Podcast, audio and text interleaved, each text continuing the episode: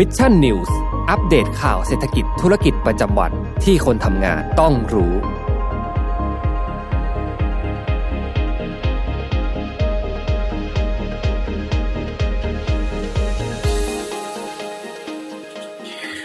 ครับยินดีต้อนรับเข้าสู่รายการ Mission News Live นะครับประจำวันพุธที่27เมษายน2565นะครับอยู่กับผมแจ็คธีราเตชเช่นเคยนะครับ 6:00 น.ตรงแบบนี้มารับชมรับฟังข่าวสารสำหรับคนทำงานกันนะครับก็ตั้งแต่เช้าจนเย็นนะครับวันนี้ผมก็มาทำหน้าที่รายงานข่าวให้กับคุณผู้ฟังได้รับชมรับฟังกันอีกเช่นเคยนะครับยังไงก็ใครที่เข้ามานะครับก็อย่าลืมนะฮะที่เข้ามารับชมรับฟังกันในวันนี้เนี่ยก็อย่าลืมกดไลค์กดแชร์เพื่อเป็นกำลังใจให้กับผมทีมงาน Mission to the Moon แล้วก็สมมูลกันด้วยนะครับก็ต้องบอกว่าอย่างที่ผมเน้นย้ำมาตลอดนะฮะสำหรับใครที่ติดตามข่าวสารอย่างใกล้ชิดนะครับแล้วก็อีกหนึ่งสิ่งเลยที่อาจจะส่งผลกระทบต่อชีวิตของพวกเรานั่นก็คือเรื่องของสถานการณ์เศรษฐกิจโลกในตอนนี้นั่นเองนะครับต้องเรียกได้ว่ามีปัจจัยเข้ามากดดันเยอะแยะมากมายกันเลยทีเดียวโดยเฉพาะอย่างยิ่งในช่วงนี้นะฮะบ้านเราเองรัฐบาลไทยนะครับก็กำลังมองหากันอยู่ว่าเอ๊ะจะกู้เงินดีหรือจะไม่กู้เงินดีนะครับโครงการคนละครึ่งจะมีการปรับสูตรอะไรอย่างไรบ้างนะครับขณะที่เศรษฐกิจโลกเองนะครับนักลงทุน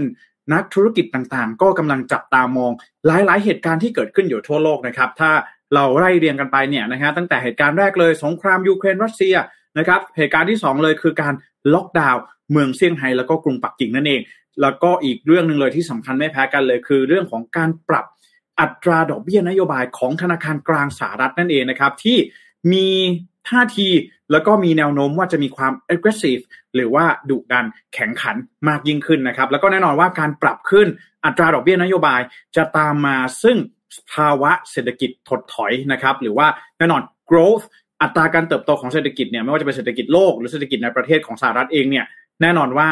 ย่อมมีการชะลอตัวเกิดขึ้นอย่างแน่นอนนะครับเดือนพฤษภาคมเกิดขึ้นแน่นอนการปรับขึ้นอัตราดอกเบี้ยนโยบายนะครับก็ขอให้ติดตามข่าวสารกันอย่างใกล้ชิดนะฮะเพื่อที่จะปรับพอร์ตการลงทุนปรับวิธีการใช้ชีวิตต่างๆนะครับใครเป็นผู้บริหารเป็นเจ้าของธุรกิจสามารถนำเอาข่าวสารต่างๆเหล่านี้เนี่ยไป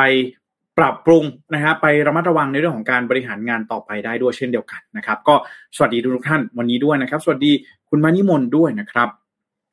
สำหรับวันนี้เนี่ยนะครับหนึ่งข่าวเลยนะครับที่ผมอยากจะมารายงานกันให้ฟังในวันนี้เนี่ยก็คือว่าอีกหนึ่งธนาคารเพื่อการลงทุนชื่อดังนะครับอย่าง Deutsche Bank นะครับธนาคารสัญชาติเยอรมันนะครับได้ถือว่าเป็นสถาบันทางการเงินแห่งแรกเลยนะครับที่ออกมาคาดการณ์ว่าเศรษฐกิจของสหรัฐนะครับจะประสบพบเจอกับภาวะเศรษฐกิจถดถอยครั้งใหญ่หรือที่เรียกว่า major recession นั่นเองนะครับสาเหตุหลักนะครับก็อย่างที่ผมได้กล่าวไปว่ามันมีหลากหลายสาเหตุมากนะครับที่เข้ามากดดันเศรษฐกิจโลกในปัจจุบันนี้ว่าจะเป็นสงครามยูเครนรัสเซียนะครับแล้วก็แน่นอนที่สหรัฐเองเนี่ยก็คือเรื่องของอัตราเงินเฟ้อหรือว่า Consumer Price Index นั่นเองที่ในเดือนมีนาคมที่ผ่านมาเนี่ยปรับตัวเพิ่มสูงขึ้นแล้วก็รวดเร็วมากที่สุดนะครับในรอบ40ปีด้วยกันนะครับโดยแน่นอนว่าปัจจัยแรกเลยนะครับที่จะทำให้เศรษฐกิจของสหรัฐเนี่ยเข้าสู่สภาวะถดถอยนะครับหรือว่า recession เนี่ยก็แน่นอนว่ามาจากธนาคารกลางสหรัฐนั่นเองนะครับที่ดูแล้วน่าจะต้องต่อสู้กับอัตราเงินเฟ้อที่ปรับตัวเพิ่มขึ้นอย่างรวดเร็วแล้วก็รุนแรงนะครับแน่นอนว่ามาตรการของเฟดจะมีความรุนแรงเพื่อที่จะควบคุมอัตราเงินเฟ้อเพราะฉะนั้นแล้วการปรับเพิ่มขึ้นอัตราดอกเบี้ยนโยบายอย่างที่เราเคยอธิบายไว้นะครับ1ปรับเพิ่มขึ้นแล้วมันส่งผลอย่างไรต่อเศรษฐกิจนะครับอย่างแรกเลยก็คือว่าบริษัทต่างๆห้างร้านต่างๆก็จะประสบพบเจอกับต้นทุนทางการเงินที่ปรับตัวเพิ่มสูงขึ้นพูดง่ายๆว่าถ้าหากว่าต้องการจะลงทุนนะครับกู้เงินเพิ่มก็ต้องจ่ายดอกเบี้ยแพงขึ้นนะครับหรืออีกอย่างนึงก็คือว่าในอนาคตเนี่ยนะฮะพอธุรกิจต่างๆเขาไม่ต้องการที่จะลงทุนเพิ่มเติมนะครับอย่างนี้ก็จะทำให้การเติบโตนะครับของหุ้นมันช้าลงเช่นเดียวกันนะครับก็จะทำให้นักลงทุนเองไม่กล้าที่จะลงทุนนะครับแล้วก็อาจจะหันไปลงทุนในสินทรัพย์อื่นๆตามมานั่นเองนะครับเพราะฉะนั้นแล้วตอนนี้เศรษฐกิจสหรัฐเองนะครับ Deutsche Bank บอกว่ามีความเสี่ยงอย่างมากที่จะเข้าสู่ภาวะเศรษฐกิจถดถอยครั้งใหญ่นั่นเองนะครับโดยในตอนนี้นะครับทางด้านของเฟดเองเนี่ยนะครับมองว่ากรอบของอัตราเงินเฟ้อที่ต้องการจะควบคุมเอาไว้เนี่ยนะครับเฟดเองไม่ต้องการให้เงินเฟ้อนะครับมีอัตราสูงกว่า 2% อันนี้คือเงินเฟ้อในประเทศสหรัฐนะครับไม่เกิน 2% แต่ว่า Deutsche Bank เนี่ยเขามองว่าเป้าหมายนี้เนี่ยมันจึงทำให้เฟดเองน่าจะต้องมีความ aggressive เพิ่มมากยิ่งขึ้นในการออก นโยบายทางการเงินต่างๆนะครับอย่างแข่งขันอย่างแน่นอนนะครับซึ่งการออกนโยบายทางการเงินที่ดุดันแข่งขันแบบนี้เพื่อที่จะมาควบคุมอัตราเงินเฟ้อแทบจะเป็นไปไม่ได้เลยที่จะไม่ส่งผลกระทบต่อเศรษฐกิจนะครับโดยในเดือนมีนาคมอย่างที่ผมได้กล่าวไปว่าConsumer Price Index นะครับหรือว่าดัชนีอัตราเงินเฟ้อของสหรัฐเนี่ยนะครับปรับตัวเพิ่มสูงขึ้นถึง 8.5% เร็วแล้วก็สูงที่สุดในรอบ40ปีนะครับขณะที่อัตราว่างงานของสหรัฐเองเนี่ยก็เริ่มปรับตัวเข้าสู่จุดต่ำสุดต่อเนื่องนะครับนับตั้งแต่มีการแพร่ระบาดของโรคโควิด -19 นะครับก็กดดันอัตราเงินเฟ้อเข้าไปอีกจากค่าแรงที่ปรับตัวเพิ่มสูงขึ้นคือบอกงี้หลายๆคนก็จะบอกว่าการจ้างงานในเมื่อคนว่างงานน้อยลงมันก็น่าจะดีต่อเศรษฐกิจสินะครับมันดีต่อเศรษฐกิจแน่นอนนะฮะมันดูเหมือนว่าจะมีการเติบโตทางเศรษฐกิจมากขึ้นคนมีรายได้มีงานทำมีรายได้แบบนี้น่าจะเอาไปใช้จ่ายมากยิ่งขึ้นแต่ต้องอย่าลืมว่าการที่คนว่างงานน้อยลงนะครับมันทำให้ job opening นะฮะตำแหน่งที่ว่างงานต่างๆเนี่ยเขาต้องปรับเพิ่มค่าแรงขั้นต่ำเพื่อที่จะดึงดูดแรงงานให้มาทำงานกับเขานั่นเองนะครับพอมีการปรับเพิ่มขึ้นค่าแรงขึ้นมาก็จะยิ่งซ้ำเติมในเรื่องของสถานการณ์เงินเฟ้อเข้าไปอีกนั่นเองนะครับเพราะฉะนั้นแล้ว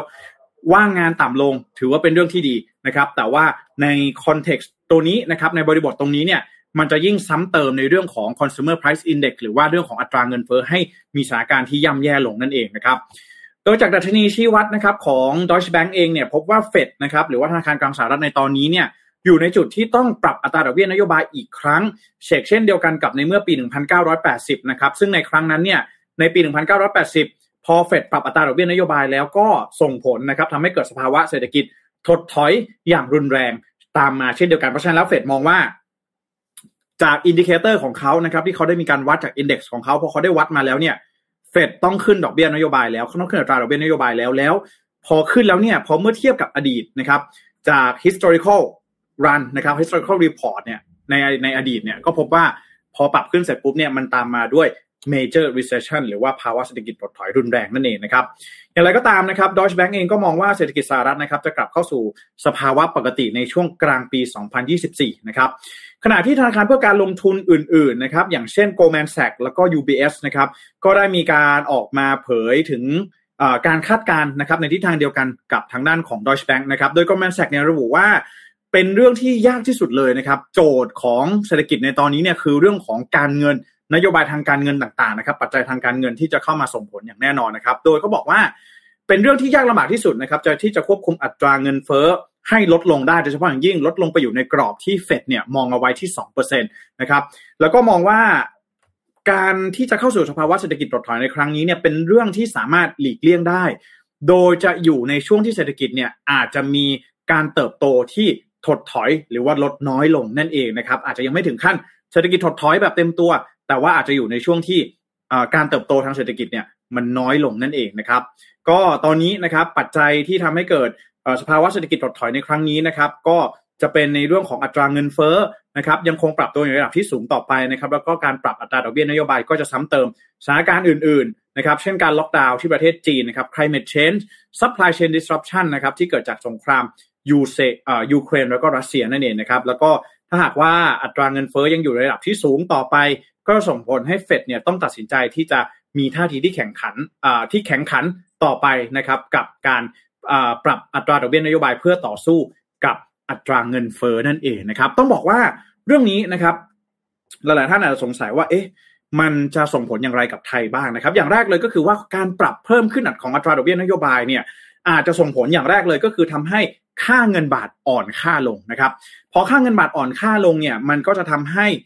เราเองจะต้องนำเข้า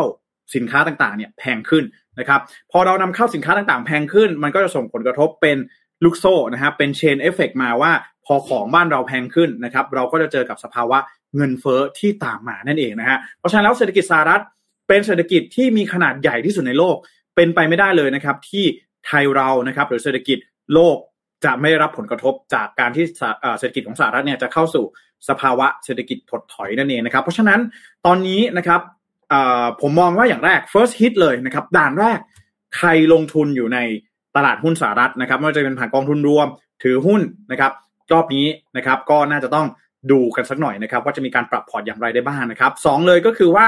ใครที่นะครับทำงานนะฮะในส่วนที่เกี่ยวข้องกับ เรื่องของการเงินนะครับในส่วนนี้เนี่ยก็แน่นอนว่าน่าจะต้องมีการระมัดระวังกันมากขึ้นนะครับในเรื่องของการลงทุนหรือว่าในเรื่องของการนำเข้าส่งออกอะไรต่างๆนานาเหล่านี้เนี่ยอาจจะต้องมีการวางแผนนะครับเพื่อที่จะรับแรงกระแทกสักนิดหนึ่งนะครับที่อาจจะตามมาได้จากการที่เข้าสู่สภาวะเศรษฐกิจถดถอยของเศรษฐกิจสหรัฐในครั้งนี้นั่นเองนะครับถือว่าเป็นอีกหนึ่งนะครับอย่างที่บอกไปเนาะเป็นสถาบันทางการเงินแห่งแรกเลยที่ออกมาคาดการณ์นะครับว่าDeutsche Bank นะครับคาดการณ์ว่าเศรษฐกิจสหรัฐมีความเสี่ยงที่จะเข้าสู่สภาวะเศรษฐกิจถดถอยครั้งใหญ่หรือว่า major recession นั่นเองนะครับเชื่อว่าตอนนี้นะครับถ้าหากว่ามีสถานการณ์อะไรอื่นๆเพิ่มเติมเนี่ยเดี๋ยวจะมารายงานให้ฟังกันอีกนะครับเรื่องของเศรษฐกิจแบบนี้มันเกี่ยวข้องกับปากท้องของเราอย่างแน่นอนนะครับก็อย่าลืมเดือนหน้านะฮะเราก็จะมีการปรับสูตรใช่ไหมปรับสูตรเรื่องของโครงการคนละครึ่งนะครับแล้วก็ปรับสูตรในเรื่องของมาตรการอุดหนุนราคาน้ำมันดีเซลอีกด้วยนะครับก็อาจจะประสบพบเจอกันได้นะครับกับข้าวของเครื่องใช้หรือว่าอาหารแล้วก็เครื่องสินค้าอุปโภคบริโภคต่างๆที่ปรับตัวเพิ่มสูงขึ้นในเดือนหน้าอยู่แล้วนะครับแล้วก็ถ้าเกิดเศรษฐกิจสหรัฐเข้าสู่ภาวะเศรษฐกิจถดถอยอีกเนี่ยก็อาจจะยากนะครับก็ช่วงนี้ยังไงก็ตามต้องเตรียมตัวรับแรงกระแทกกันสักนิดนึงนะครับผมสวัสดีทุกท่านด้วยนะครับที่เข้ามาติดตามรับชมแล้วก็รับฟังในวันนี้นะฮะเดี๋ยวขออนุญาตอ่านคอมเมนต์สักนิดหนึ่งนะครับสวัสดีคุณมานิมนต์อีกรอบนึงนะครับสวัสดีคุณจรัญพรด้วยนะครับคุณจรัญพรบอกว่าถ้าสหรัฐยังถดถอยไทยเรานี่อาจจะถอยกรูดเลยไหมคะเนี่ยนะฮะก็ต้องบอกว่าไทยเราม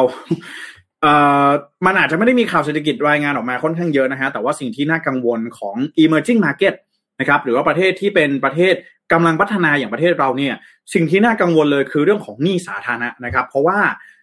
ในช่วงของโควิด -19 เนี่ยต้องบอกว่าภาคอุตสาหกรรมหลักของบ้านเราเนี่ยได้รับผลกระทบเต็มๆเลยนะครับภาคการท่องเที่ยวนะครับเพราะฉะนั้นตอนนี้เราก็ต้องพึ่งพาภาคการส่งออกนะครับภาคการส่งออกก็ถามว่าส่งออกได้ราบรื่นไหมมันก็เจอเรื่องของ supply chain disruption นะครับ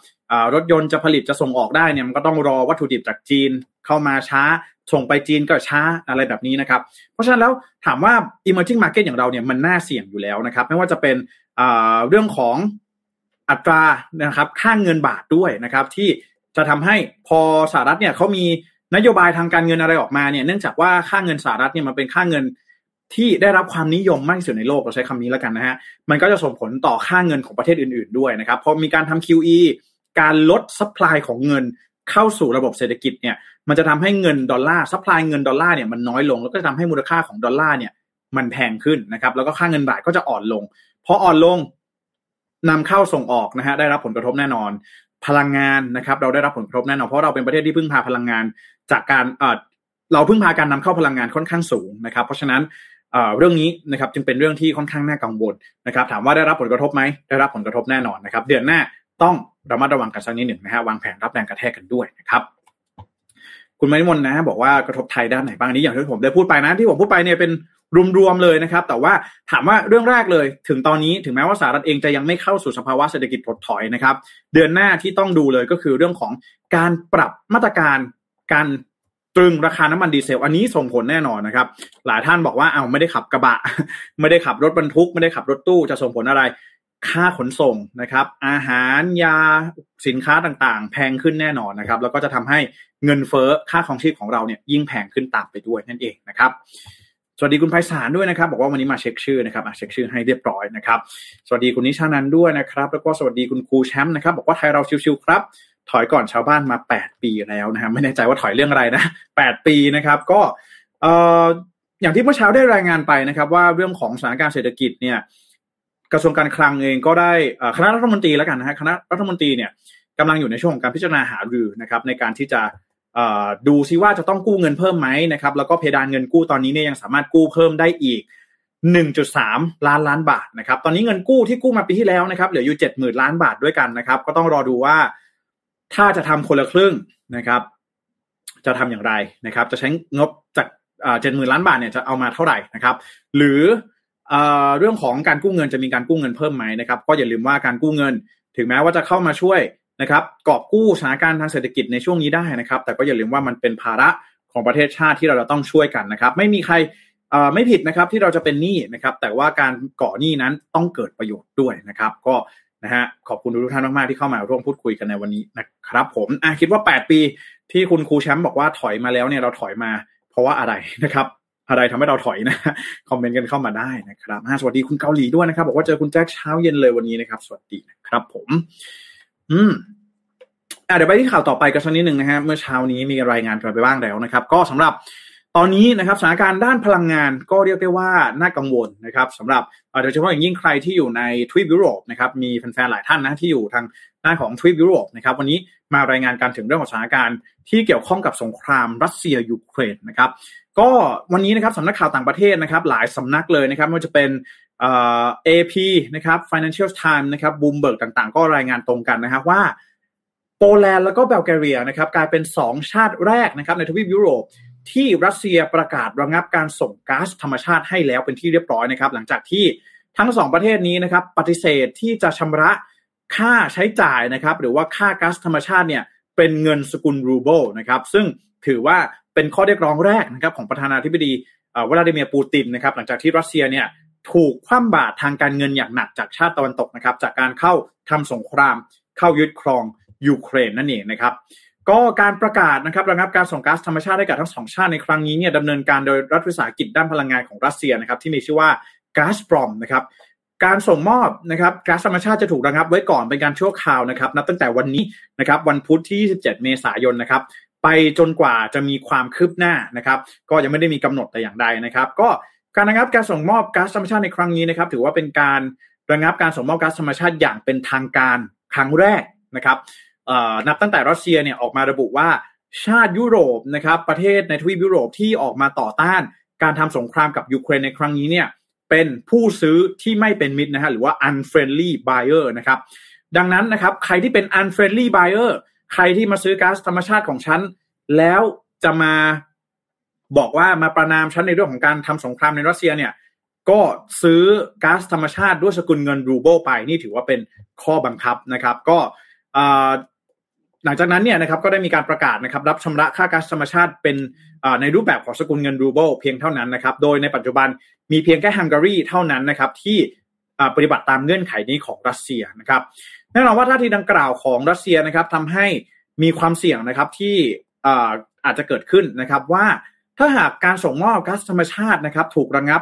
ในประเทศอื่นๆของทวีปยุโรปเนี่ยอาจจะส่งผลทำให้เกิดวิกฤตทางเศรษฐกิจกับยุโรปได้นะครับเนื่องจากว่าอาจจะส่งผลทำให้ก๊าซธรรมชาติแล้วก็พลังงานเนี่ยปรับตัวเพิ่มสูงขึ้นเป็นประวัติการณ์ก็ได้นะครับสำหรับก๊าซธรรมชาตินะครับที่ลำเลียงผ่านท่อขนส่ง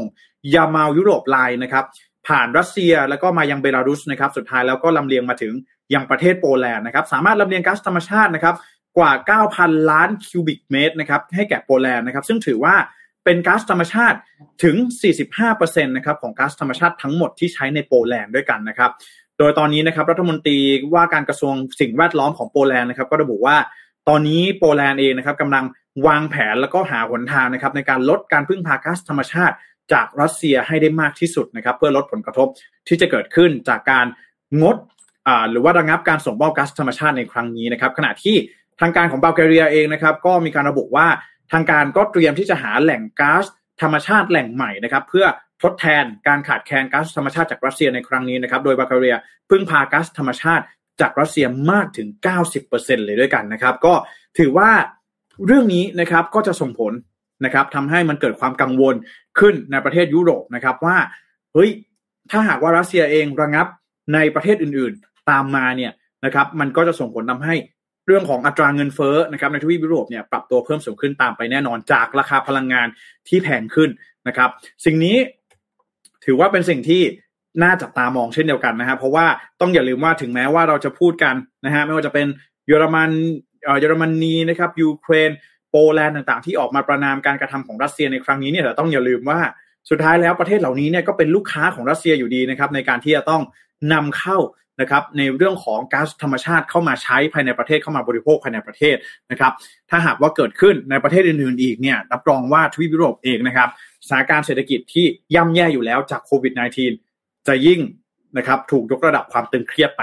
มากขึ้นกว่าเดิมแน่นอนนะครับนี่ก็เป็นความเคลื่อนไหวล่าสุดนะครับที่เกิดขึ้นจากทางด้านของทวีปยุโรปนะครับแล้วก็ถือว่าเป็นผลพวงจากสงครามยูเครนแล้วก็รัสเซียที่เกิดขึ้นนั่นเองนะครับผมต้องบอกว่าตอนนี้นะครับมีความกังวลเยอะมากนะครับแล้วก็ถ้าเกิดว่าจะมีความคืบหน้าใดๆเนี่ยเดี๋ยวมารายงานให้ รับชมรับฟังกันอีกครั้งหนึ่งนะครับเป็นผลพวงนะครับที่เกิดขึ้นตอนนี้นะฮะหวังว่าสงครามจะยุติโดยเร็วนะครับแล้วก็ทุกสิ่งทุกอย่างนะครับจะกลับเข้าสู่สภาวะปกติในเร็ววันนี้นั่นเองนะครับผมเราไปกันที่ข่าวสุดท้ายสักนิดนึงนะฮะนี่นะฮะขึ้นภาพมาให้เราเรียบร้อยนะครับก็หลังจากที่กระทรวงสาธารณสุขนะครับได้มีการปรับนะครับมาตรการการเดินทางเข้าสู่ประเทศนะครับโดยมีการยกเลิกนะครับระบบ Test and Go เป็นที่เรียบร้อยแล้วนะครับพูดง่ายๆว่าชาวต่างชาติชาวไทยที่จะเดินทางเข้ามาในประเทศเนี่ยถ้าหากว่าจะเข้ามานะครับจะต้องมีผลตรวจนะครับ RT-PCR test นะครับภายใน24ชั่วโมงนะครับหลังจากนั้นเนี่ยภายใน3วันใช่ไหมฮะหลังจากนั้นเนี่ยพอมาถึงประเทศไทยแล้วต้องไปจองโรงแรมนะครับพอไปจองโรงแรมเสร็จปุ๊บต้องตรวจRT-PCR test อีกรอบนึงเพื่อที่ยืนยันว่าผลเป็นลบหลังจากนั้นเนี่ยถึงจะเข้าประเทศได้นะครับเดินทางไปไหนก็ได้อะไรแบบนี้นะครับก็ล่าสุดนะครับวันที่27เมษายนนะครับกระทรวงสาธารณสุขโดยคุณอนุทินชาญวิรุฬกูลนะครับรองนายกรัฐมนตรีแล้วก็รัฐมนตรีว่าการกระทรวงสาธารณสุขนะครับได้มีการเปิดเผยถึงสถานการณ์โควิด -19 นะครับที่เริ่มมีแนวโน้มผู้ติดเชื้อเนี่ยลดลงนะครับแล้วก็หวังว่าจะไม่มีการกลายพันธุ์เป็นสายพันธุ์อื่นในช่วงนี้นะครับแล้วก็จำนวนผู้ติดเชื้อผู้ป่วยแล้วก็ผู้เสียชีวิตเนี่ยน่าจะลดลงในระยะเวลาอันใกล้นี้นะครับโดยในตอนนี้นะครับทางด้านของกระทรวงสาธารณสุขเองเนี่ยก็ได้มีการติดตามนะครับอยู่อย่างใกล้ชิดนะครับแล้วก็ติดตามกันรายวันนะครับถึงสถานการณ์ผู้ป่วยโควิด -19 นะครับก็มองว่าตอนนี้นะครับจำนวนผู้ติดเชื้อเนี่ยอยู่ในช่วงขาลงนะครับแล้วก็ถือว่าเป็นแนวโน้มที่ดีแต่พอเมื่อถามถึงโรคการเป็นโรคประจำถิ่นเนี่ยมีจังหวัดใดพร้อมดำเนินการบ้างนะครับก็คุณอนุทินก็บอกว่าส่วนใหญ่แล้วเนี่ยมีความพร้อมเกือบแทบจะทุกจังหวัดนะครับผู้ว่าราชการในฐานะประธานคณะกรรมการโรคติดต่อจังหวัดเนี่ยรับทราบนโยบายของรัฐบาลนะครับโดยต้องการให้สาธารณสุขเนี่ยแสดงความมั่นใจว่าแม้ติดเชื้อแล้วก็ไม่เป็นอันตรายนะครับแน่นอนนะครับว่าสิ่งที่น่าสนใจเลยก็คือว่าในอนาคตนะครับหลังจากที่ได้มีการประกาศยกเลิกมาตรการ Test and Go แล้วก็ให้เหลือเพียงแค่การตรวจ ATK ในช่วงสงกรานต์เนี่ยเข้าเพื่อที่จะเข้ามาในประเทศนะครับที่ใช้ไปแล้วนะครับประมาณ 1-2 สัปดาห์นะครับก็ตอนนี้นะครับก็มีแนวโน้มด้วยเหมือนกันนะครับว่าคุณอนุทินกล่าวว่าอาจจะเสนอนะครับว่าในอนาคตเข้าประเทศไม่ต้องตรวจอะไรแล้วนะครับ ATK ก็ไม่ต้องตรวจนะฮะเดินทางมาชิวๆบินมาได้เลยนะครับเข้าประเทศได้เลยไม่ต้องไปตรวจอะไรให้มันยุ่งยากนะครับเนื่องจากเสียเวลานะครับแล้วก็ต้องค่อยๆปรับกันเข้าไปนะครับเนื่องจากมีผู้ที่เห็นด้วยนะบอกว่าโหดีนะครับจะช่วยยิ่งส่งเสริมนะครับในเรื่องของธุรกิจการท่องเที่ยวให้ได้รับความนิยมเพิ่มมากขึ้นนะครับแล้วก็ต้องพยายามนะแต่บางคนก็บอกว่าต้องใจเย็นๆนะต้องค่อยๆผ่อนคลายไปเรื่อยๆนะครับก็ถือว่าตอนนี้มีแนวโน้มนะครับที่อาจจะยกเลิกในเรื่องของการตรวจ ATK ก่อนเข้าประเทศอีกด้วยนะครับหลังจากที่มีการยกเลิกการตรวจ Test and Go แล้วก็ให้เหลือเพียงแค่การตรวจRT-PCR test ขอโทษนะเหลือให้ตรวจเพียงแค่การตรวจ ATK เพียงเท่านั้นนะครับก็สามารถเข้าประเทศได้นะครับขณะที่ทางด้านของกรมควบคุมโรคนะครับก็ได้มีการออกมาระบุเช่นเดียวกันนะครับว่าตอนนี้นะครับ15จังหวัดด้วยกันนะครับมีการเตรียมนะครับที่จะเปิดเป็นพื้นที่ทดลองการปรับโควิด -19 ให้เป็นโรคประจำถิ่นนะครับหรือว่าเป็นแซนด์บ็อกซ์เนาะ15จังหวัดด้วยกันหลังจากที่ผู้ติดเชื้อรายใหม่เนี่ยเริ่มที่จะอยู่ในขาลงนะครับตอนนี้จังหวัดในภาคใต้นะครับในช่วงเทศกาลนะครับที่มีการติดเชื้อสูงเนี่ยแล้วก็เริ่มที่จะลดลงแล้วนะครับตอนนี้อยู่ในเขตสุขภาพที่12นะครับจังหวัดอย่างเช่นสงขลายะลาปัตตานีนะครับพัทลุงนะครับก็เริ่มที่จะมีจำนวนผู้ติดเชื้อที่ลดลงนะครับก็ยืนยันนะครับสาธารณสุขเองยืนยันบอกว่าการติดเชื้อที่ลดลงเนี่ยไม่ได้เป็นเพราะว่าตรวจน้อยลงนะครับตัวเลขเนี่ยก็สอดคล้องกันนะครับเป็นการตรวจตามจริงนะครับก็ตอนนี้15จังหวัดด้วยกันนะครับก็อาจจะมีจังหวัดที่มีการนะครับทำเปิดเป็นแซนด์บ็อกซ์นะครับเป็นพื้นที่ที่โควิด -19 เนี่ยกลายเป็นโรคประจำถิ่นแล้วนะครับหลักเกณฑ์มีอะไรบ้างนะครับ1จำนวนผู้ติดเชื้อนะครับต่อแสนจำนวนผู้ติดเชื้อต่อแสนประชากรเนี่ยนะครับน้อยลงนะครับหรือ2นะครับจำนวนผู้ป่วยรุนแรงแล้วการรองรับในแต่ละจังหวัดนะครับที่สามารถรับรองได้นะครับแล้วก็อัตราการเสียชีวิตต้องต่ำกว่า 0.1% นะครับแล้วก็ต้องฉีดวัคซีนครอบคลุมอย่างน้อย 80% โดยเฉพาะอย่างยิ่งกลุ่ม608นะครับก็ตอนนี้นะครับถ้าหากว่ามีอะไรเปลี่ยนแปลงเนี่ยคาดว่า1กรกฎาคมจะสามารถทำตามแผนโรคประจำถิ่นได้นะครับก็ใกล้เข้ามาแล้วนะครับสำหรับการเป็นโรคประจำถิ่นของโรคโควิด -19 นะล่าสุดกัมพูชานะครับก็เป็นประเทศที่ออกมาประกาศให้ยกเลิกนะครับมาตรการควบคุมการสวมใส่หน้ากากอนามัยเป็นที่เรียบร้อยแล้วนะครับก็รอดูว่าประเทศไทยหลังจากที่กลายเป็นโรคประจำถิ่นแล้วจะมีการยกเลิกการสวมใส่หน้ากากอนามัยหรือไม่นะครับแต่บอกเลยว่าการสวมใส่หน้ากากอนามัยเนี่ยช่วยลดนะครับอัตราการติดเชื้อได้เยอะมากๆนะครับแล้วก็อย่าลืมนะฮะว่าในช่วงนี้นะครับไม่ติดดีที่สุดนะครับเพราะว่ามันจะตามมาซึ่งอาการลองโควิดหรือว่าอะไรต่างๆเป็นก็เป็นได้นะครับซึ่งมันอาจจะเป็นเรื้อรัง ก็ได้นะครับเพราะฉะนั้นแล้วอย่าช่วยตรงนี้นะครับถึงแม้ว่าสถานการณ์ต่างๆจะดีขึ้นแต่ว่าไม่ติดเนี่ยจะดีที่สุดนะครับก็ยังไงก็ตามนะครับวันนี้เอามาฝากกันนะครับสำหรับเรื่องราวนะครับเกี่ยวข้องกับสถานการณ์โควิด -19 นั่นเองนะครับผมนะฮะวันนี้ก็การรายงานข่าววันนี้นะครับก็จะเป็นข่าวเบาๆซะเป็นส่วนใหญ่นะครับในช่วงนี้อาจจะมีข่าวนะครับที่เกี่ยวข้องกับเศรษฐกิจมากหน่อยนะครับเพราะผมเชื่อว่าเรื่องนี้เนี่ยพอเข้าสู่เดือนพฤษภาคมเนี่ยน่าจะเป็นอีกหนึ่งเดือนที่เราเองน่าจะได้รับแรงกระแทกกันเพิ่มมากขึ้นนะครับแล้วก็น่าจะเริ่มที่จะรู้สึกถึงผลกระทบกันมากขึ้นนะครับยังไงก็ตามนะฮะในช่วงนี้เดี๋ยวรายการ Mission News ของเรานะครับก็จะติดตามอย่างใกล้ชิดให้อีกคุณผู้ฟังคุณผู้ชมทุกท่านอีกทีหนึ่งนั่นเองนะครับก็วันนี้นะฮะใครที่เข้ามาแล้วนะครับก็สามารถคอมเมนต์เข้ามาร่วมพูดคุยกันได้นะครับผมขออนุญาตอ่านคอมเมนต์ช่วงสุดท้ายก่อนที่จะจากลากันในวันนี้นะครับคุณครูแชมป์นะครับบอกว่าจริงๆก็หวังว่าอย่างน้อยนะครับผู้นำเราจะยอมรับว่าตัวเองอ่อนเรื่องเศรษฐกิจนะครับแล้วก็จัดทีมที่มีความสามารถมาแนะนำนะครับเราก็เปลี่ยนตัวไปช่วงหนึ่งเนาะแต่ก่อนนี้เราเป็นกลุ่มของอาจารย์อุตตมะใช่ไหมฮะแล้วก็อาจารย์กอบศักดิ์นะครับซึ่งจริงๆท่านเองนะก็เป็นแกนนำในการก่อตั้งพรรคพลังประชารัฐนะครับแต่ว่าแต่ละท่านเนี่ยก็เป็นท่านที่มีความเชี่ยวชาญนะครับในด้านของเศรษฐกิจเป็นอย่างมากนะครับก็ตอนนั้นเราก็มีการเปลี่ยนตัวนะครับกันมานะครับแต่ก็ไม่เป็นไรนะครับในช่วงนี้ในปีหน้าเราก็เข้าสู่การเลือกตั้งครั้งใหญ่กันอีกครั้งหนึ่งนะครับก็หวังว่าประชาชนอย่างเรานะจะได้ออกมาใช้สิทธิ์ใช้เสียงนะครับในการเลือกผู้แทนนะครับหรือว่าเลือกคณะรัฐมนตรีที่เราเนี่ยนะครับอยากจะได้นะฮะในอนาคตนะครับก็หวังว่านะผ่านพ้นปีนี้กันไปได้นะครับเป็นกำลังใจให้กับทุกท่านด้วยนะครับคุณครูช้ำบอกว่าจะให้คอมเมนต์จริงๆเหรอครับ ใจเย็นๆนะฮะก็ได้นะครับแค่นี้กันนะรู้กันอยู่นะครับผมนะฮะก็คุณจราพรนะครับขอบคุณมากเลยนะครับที่เข้ามาติดตามรับชมแล้วก็รับฟังในวันนี้นะครับก็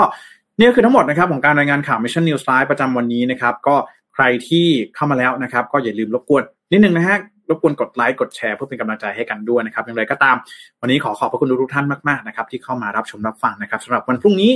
ผมแล้วก็น้องน้ำว้านะครับจะมีข่าวอะไรมาฝากกันก็ขอให้ติดตามกันด้วยนะครับหรือว่าพรุ่งนี้เช้ารายการ Mission Daily Report นะครับก็ยังติดตามกันได้ด้วยเช่นเดียวกันนะครับยังไงก็ตามวันนี้ผมขอลาไปก่อนนะครับแล้วเดี๋ยวพบกันใหม่สวัสดีครับ Mission News อัปเดตข่าวเศรษฐกิจธุรกิจประจำวันที่คนทำงานต้องรู้